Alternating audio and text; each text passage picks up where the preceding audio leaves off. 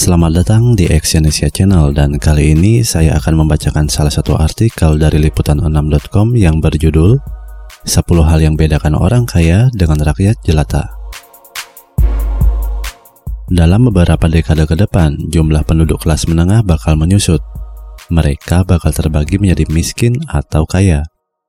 Kalau Anda ingin berada di kategori kaya, sekarang saatnya untuk mengubah gaya hidup. Dilansir dari lifehack.org, berikut perbedaan orang kaya dan kelas menengah yang bisa Anda pelajari. Yang pertama adalah kelas menengah hidup dengan nyaman, orang kaya hidup tidak nyaman. Memang terasa damai memiliki pekerjaan tetap, bekerja untuk orang lain. Orang yang berada di kelas menengah berpikir kenyamanan merupakan kedamaian. Hal ini berbeda dengan orang kaya yang selalu berada di situasi yang tidak nyaman, mereka terbiasa menjalankan bisnis sendiri yang penuh resiko, tapi di sisi lain membangun kekayaan dan kekuasaan. Keluarlah dari zona nyaman Anda dan carilah opsi pekerjaan lain.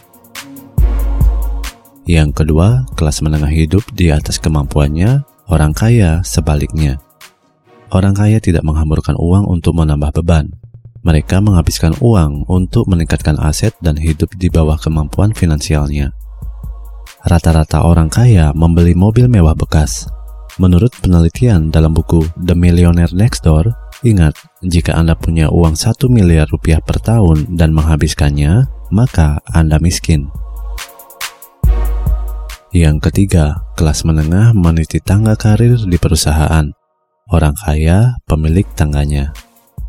Orang yang berada di kelas menengah biasanya bekerja untuk orang lain.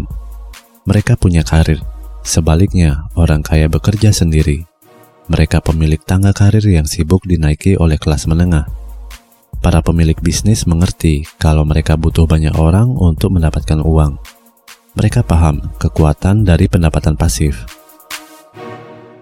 Yang keempat, kelas menengah berteman dengan siapa saja.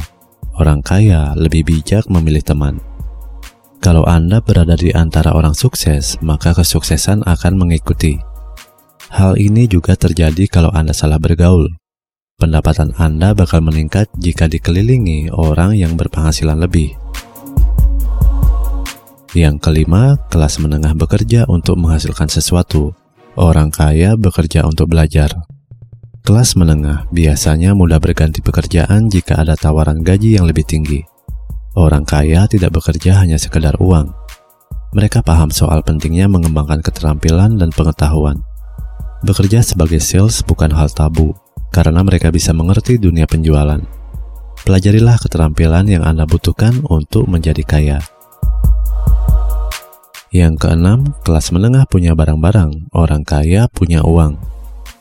Orang yang berada di kelas menengah menghamburkan uang untuk mobil baru dan rumah mewah. Orang kaya mengerti untuk mendapatkan penghasilan lebih, Anda harus memiliki keinginan mendapatkan uang dibanding yang lainnya. Kalau Anda tetap membelanjakan uang, maka hanya memberikannya ke orang kaya.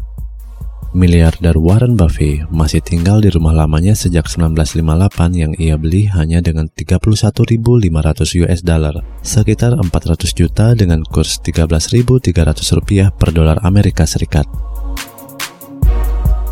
Yang ketujuh, kelas menengah fokus pada menabung. Orang kaya fokus pada menghasilkan uang. Menabung memang penting, tapi berinvestasi jauh lebih penting. Anda harus mengerti perlunya menabung dan investasi.